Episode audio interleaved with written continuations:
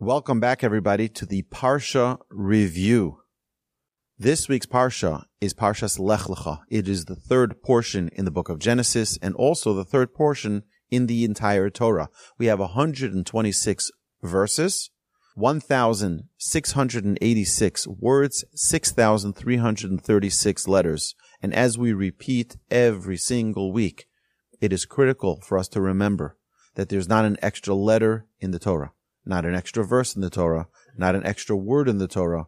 Every letter is critically important and we need to study. If you look, there are books and books and books and books about understanding the Torah, about every word, every letter, every verse. Why is it there? Why do we need it? Why does it need to have this extra letter? Or why is it lacking a letter that should be there? There's always a teaching. There's always a lesson for it that is in God's divine wisdom placed it into the Torah exactly the way it is. And our job is to go after the reasoning, what's behind it. There's one mitzvah in this week's parsha, and that's a performative mitzvah, that every male should be circumcised at eight days. That's an obligation on the father or mother. And if they aren't available to do it, it's a, a mitzvah on the community to circumcise that male baby. And if the child reaches age 13 and hasn't been circumcised, the obligation is on him himself to get himself circumcised. But the mitzvah is at eight days. So if you remember in last week's Torah portion, we concluded with the birth of Abraham, the marriage of Abraham to Sarah or Sarai and Avram at year 1948 from Adam and Eve. We said we start counting from Adam, the creation of Adam and Eve. He discovers Hashem by observing the world. He sees the trees. He sees the plant. He sees the vegetation. He sees the sunrise and the sunset. He said, there has to be a creator. You can't have such a perfect world and there not be a creator. Just to give you an example, imagine we're driving out to West Texas and we're in the middle of the highway and there's nothing on any side of us. It's just fields, empty fields, empty desert land. And we're just driving. We decide to veer off the road, go onto some uh, rough terrain, and we drive about five miles into no no man's land. And suddenly you see a table set in white tablecloth with uh, beautiful uh, cutlery and beautiful dishes, all set with fresh uh, juice on the table and smoking hot brisket, kosher, of course. And it's all there, set, waiting for you. So you ask around, is anybody here? Is there anybody here? Someone comes out from afar and they say, Oh, that just landed from heaven. It just descended from the heavens and it just, you know, evolved into a table and a setting. You'd say this guy's crazy. He's pulling some trick on me because we all know that that doesn't make any sense. Oh, but one second. But to have a world which is so perfect with all of the constellations and the galaxies and the planets and everything that works in our world so perfectly. Oh, that just evolved. That just happened. And for our atoms, for our cells in our body to be as perfect as they are, for our eyesight to work, for our nose, for our mouth, for our ears, for our brains to be used. Oh, that's just evolved, you know, from, from, from apes. Give me a break. Abraham looked at this world and he said it is impossible for this world to just be. It has to be that there's a creator. There, there's, there's a designer. There's someone who put this together. Abraham came to that clarity himself. And then he merits that Hashem appears to him. The relationship is built and is tested. We know that every relationship can be built, but it is tested. It's tested through trying times. It's tested through challenges. It's tested through misunderstandings. So the first test that Abraham has is where God tells him, Lech lecha, go, leave your home. Leave your father's home. Leave the place you grew up in. What do you mean? This is, this is what I know. I, I was, I was born here. What do you, just leave? Where are we going to? Oh, Ela Asher Areka. To the land that I will show you. Oh, that takes a tremendous amount of trust. In a test of trust, Hashem commands Avram to leave his homeland and to travel to the land that I will show you. And where Hashem will make him into a great nation. Hashem promises, I will make you into a, into a great nation. Avram leaves with Sarai, Lot, his nephew, and all of the converts, all of the people that he brought under the wings of Hashem, all under the, the, the presence of Hashem. He walked around and he said to people, come, come eat in our home. And they'd come into the house and they're like, wow, it's a free soup kitchen. It's like the first, first soup kitchen. And after they'd leave, they're like, okay, you know, where do I ha- leave a tip or how do I pay for this meal? He's like, no, no, no, no. You're paying me. It's not for me. It's from Hashem. They're like, what? Hashem? What are you talking about? He says, yeah, there's a creator of heaven and earth. And he'd start the whole lecture. You know, he was the, the Torah Outreach Resource Center of Haran, right? That's where they were living at the time. That's torch of, of that, of those days of Abraham. And he would start teaching them about Torah and he would start teaching them about God and he would influence them into recognizing that there's a creator and they're like, Oh my goodness, how do I get into this relationship with God? He says, come, let's convert. And he would convert people. He was the only one who proselytized, so to speak. He was the only missionary in Jewish history, the only one in Jewish history. And all of those converts came with him, his wife, and his nephew Lot. Upon reaching Canaan, which later becomes Eretz Yisrael, Hashem promises Avram. He says, look at this land. The land is for your descendants. It's for, it's for Abraham and his descendants. Those who bless you will be blessed, and those who curse you will be cursed. Unbelievable. We see this in our world today. Those who bless the Jewish people are blessed. Those who curse the Jewish people are cursed. It's, it's really remarkable to see this blessing coming to fruition every single day. So we have the descent to Egypt. What happens? A famine ensues and Avram is forced to relocate to Egypt to find food. Recognizing the Egyptians may kill him for Sarai's beauty, Sarai's his wife, he says to her, Sarai, tell them you're my sister. Like this, they won't kill you to marry you. From your sister, they can, you know, they can abduct you as well. Sure enough, Sarai is taken. It takes something, it takes uh, some wisdom for Abraham to recognize how cruel these people were in Egypt, how uh, immoral they were. As soon as they see a beautiful woman, they say, quickly, bring this beautiful woman to the king. And sure enough, uh, she is taken to Pharaoh. Hashem afflicts Pharaoh and his whole corporation with a terrible plague of illnesses. And she is released untouched. He goes to Abraham and says, why didn't you tell me? Why you just don't go to women and just say, assume that they're going to be your wife because they're beautiful? And Avram returns to the land of Canaan to Eretz Yisrael with great wealth. They give him all of these gifts and they say, here, take it. We see something unique about Abraham. And we mentioned this last week when we talked about Noah. We see something unique about Abraham, and that is he felt a sense of responsibility for his community. He felt a responsibility for others. Avram decided to part ways with his nephew Lot to avoid future quarrels over grazing rights. Lot chooses to live in the rich, evil city of Sodom in the fertile plain of the Jordan River. Hashem repeats his promise to Avram and says, I'm going to make your descendants great, like the stars in the sky and like the, this, the sand at the beach. You ever wonder? These are two opposites. The stars, you look up. The sand, you look down. Which one are the Jews going to be? Are we going to be like the stars or are we going to be like the sand at the beach? Our sages tell us that depends on you. If you bring light to the world, people will look up at you like they do to the stars. But if you're lowly, then people will trample on you like the sand by the beach. And it'll be like a nuisance. I, I personally don't really like going to the beach because you get sand all over the place, all over the car, all over your clothes, everywhere. It's like, I just don't enjoy it. you know what? That's perhaps how people feel sometimes about Jews who don't act properly. It's like they're everywhere, and they, they and then they start saying how the Jews are in control of the media and Jews are in control in a very derogatory way. We need to be a light to the nations. We need to be like the stars that are bright, that are shining, and then people will look up to us.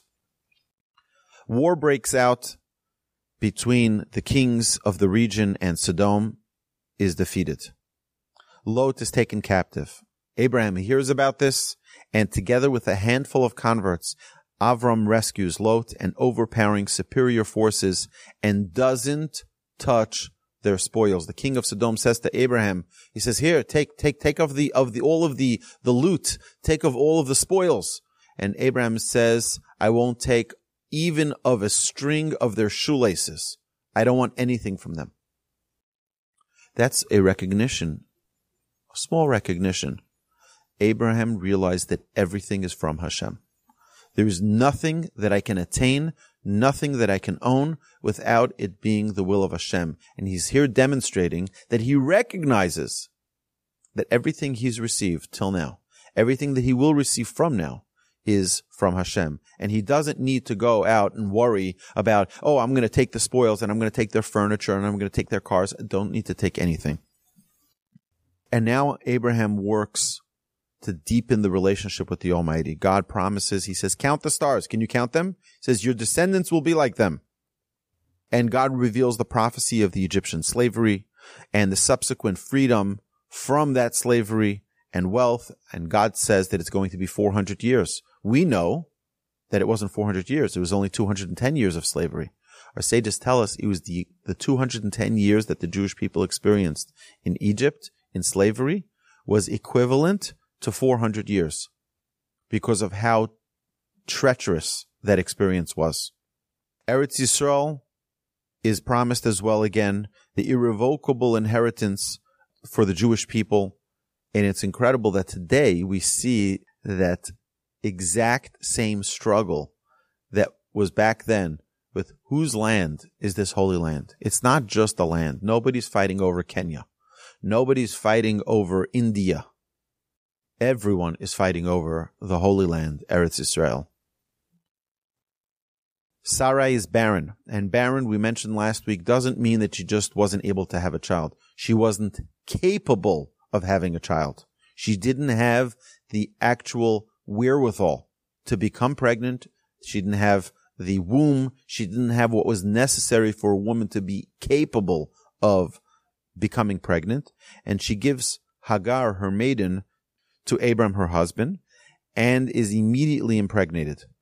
Sarah dislikes Hagar's arrogance and chases her away to later return, and then Yishmael, defined by the Torah as a maniac, a wild beast, is born.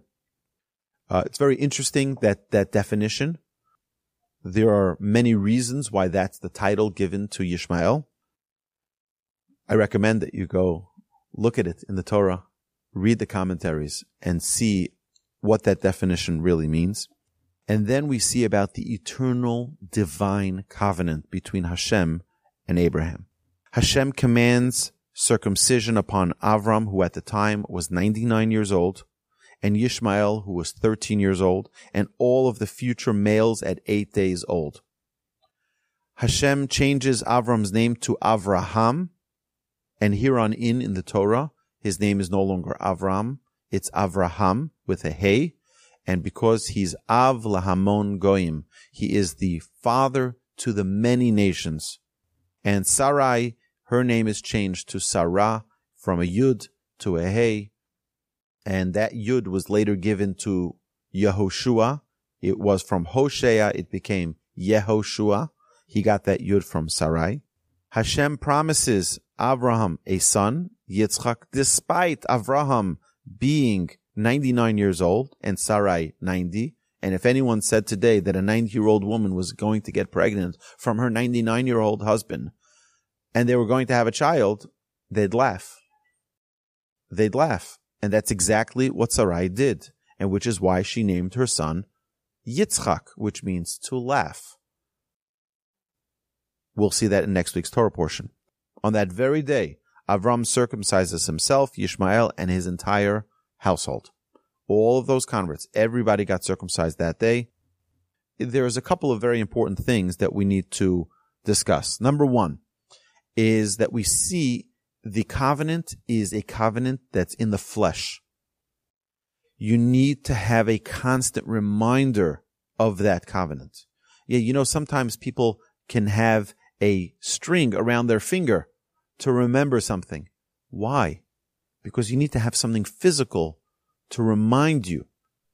We need to have sometimes something that we put into action immediately. Avraham does that. Hashem suggests this covenant.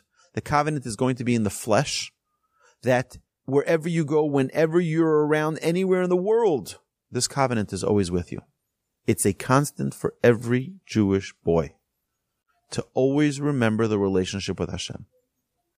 Now, Avraham recognized God at about 52 years after he was born. He was born in 1948. So at year 2000 from Adam is when Avraham about recognized Hashem. Our sages tell us that the world, this world that we're living in right now, will last 6,000 years.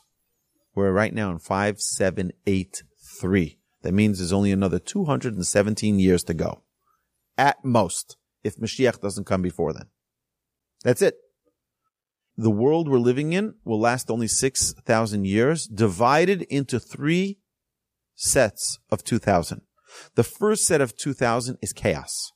And that we know we have Adam and Eve, we have Cain and Abel, we have the, the, the flood of Noah, we have the Tower of Babel. It's total chaos what's going on.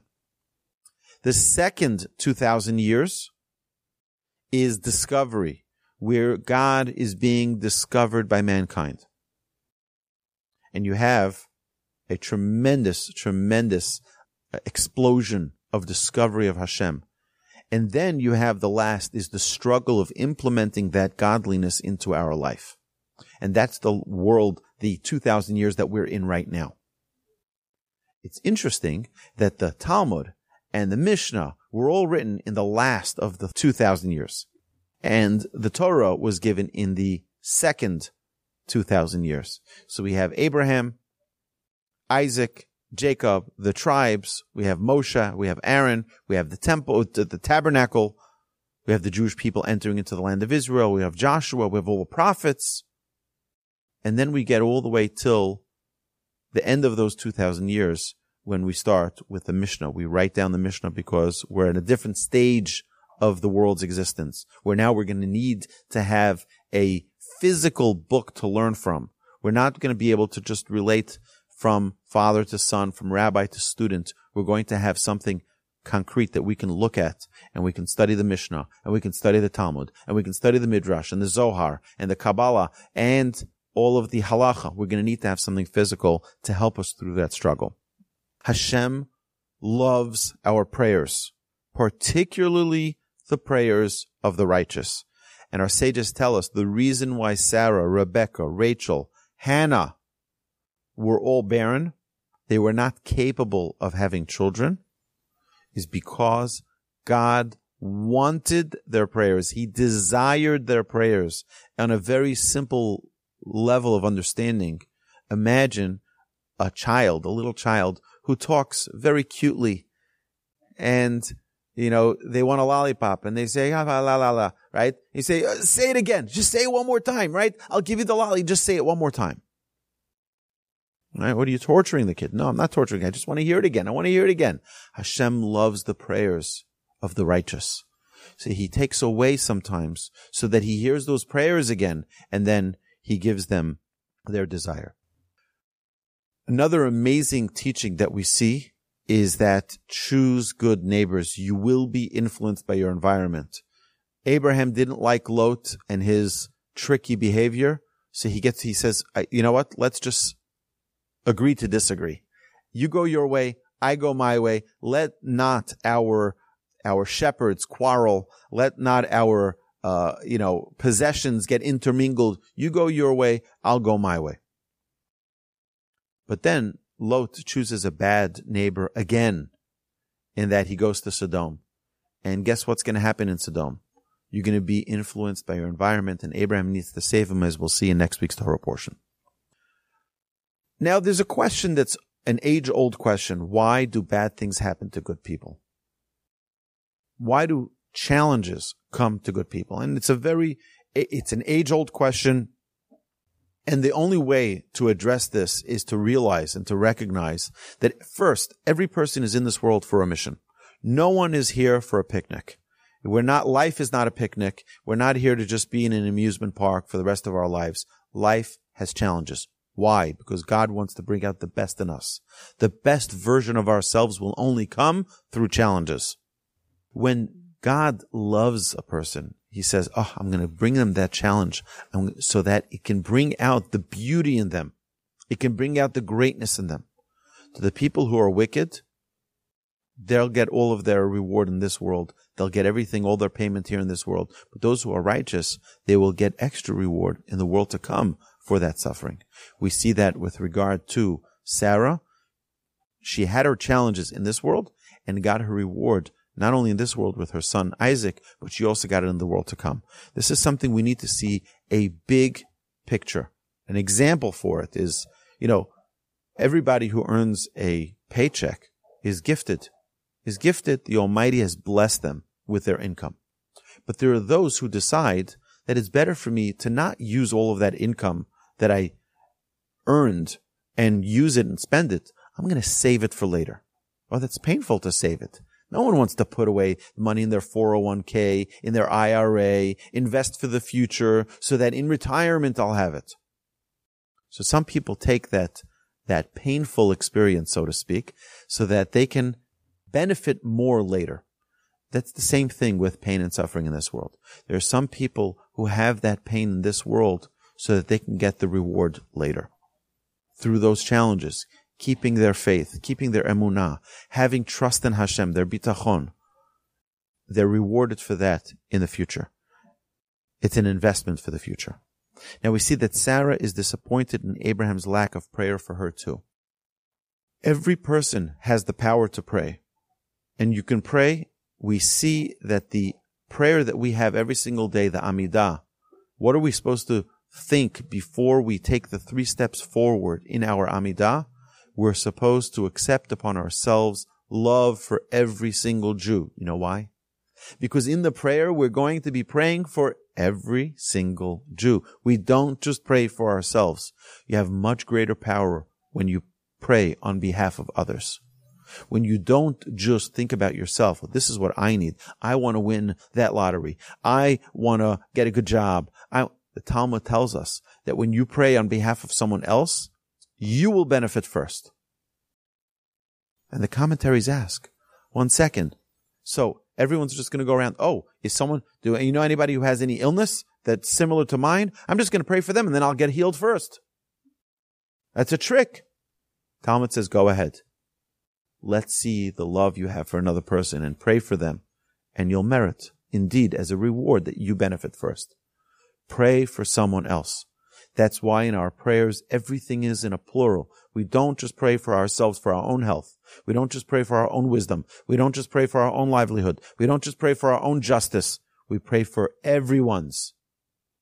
We don't pray, pray, only pray for our own repentance. We pray for everyone's repentance.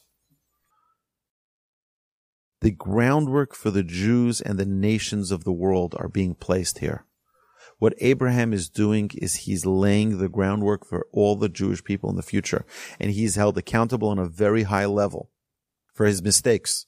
We see, we'll see next week's Torah portion, that Abraham himself doesn't serve the angels the water. God says, your descendants are not either going to get water directly from me. They're going to have to get it through a conduit, through a messenger. They get it through the rock, through Miriam's well. They're not going to get it direct. You didn't serve your guests directly. Your children are not going to get water directly when they're in the desert. We're held to a higher standard. The older we are, the more responsible we need to be, the more accountable we are. And then the last point here, the last, last point here is that there's a power in a name. The name means so much. We discussed this last week and the week before. The power in a name. Avraham became his name. Sarah became her name. And the Torah emphasizes the distinction between their previous name and their new name because it's a new identity. Now that they made a covenant with the Almighty, they became different people. The names are so important. If someone has a Jewish name, it's important to use your Jewish name because it's your identity. Sadly, I can't even tell you how many times I'm involved with life cycle events and I ask people, what's your Hebrew name? What's your father or your mother's Hebrew name? What's your grandfather's Hebrew name? Your grandmother's Hebrew name? They can't tell me. Most of the time, they can't tell me half of those. Get to know it. Do some family research. Get to know who your parents, what their name were in Hebrew and in English, how they wrote it. Get to know what your grandparents' names were and get to know your own name. Know your Hebrew name. You can use it every once in a while. I'll just share with you quickly that when my son was born, we chose, my wife and I chose to name him after her grandfather. But he had two names, one of which we knew we loved and we would call him by that name, but one which we didn't really like so much. And I went to my rabbi and I said, can I just name him one of those names? I'm not, I'm not going to ever call him by the second name. So why even give him that name? My rabbi said that it's a merit to the deceased when you name him after the, after their full name. And it wouldn't be the merit if you just named half the name. So I said, fine. So what do I do? I'm, I'm not going to call him the name. If you don't call someone by their Hebrew name, they lose the name. He said, try to remember every, within every 30 days to call them by their full name. So what I do, my custom is that every Friday night when I give out the Kiddush and every Shabbos when I give out the Kiddush and the Challah, I call them by their full name. And that's the one time a week that I call them by their full name. I have several children that have double names that are not used regularly every Shabbos it is. When I give them their Kiddush every Friday night and Shabbos morning, and when I give them their Challah, after we say the Hamotzi, I call them all by their full names, and that's the one time so they, they maintain their name. It's important. Their names, every person's name is so powerful. It's so valuable. Use it. Have a great Shabbos, my dear friends, and thank you so much for joining us for this weekly Parsha review.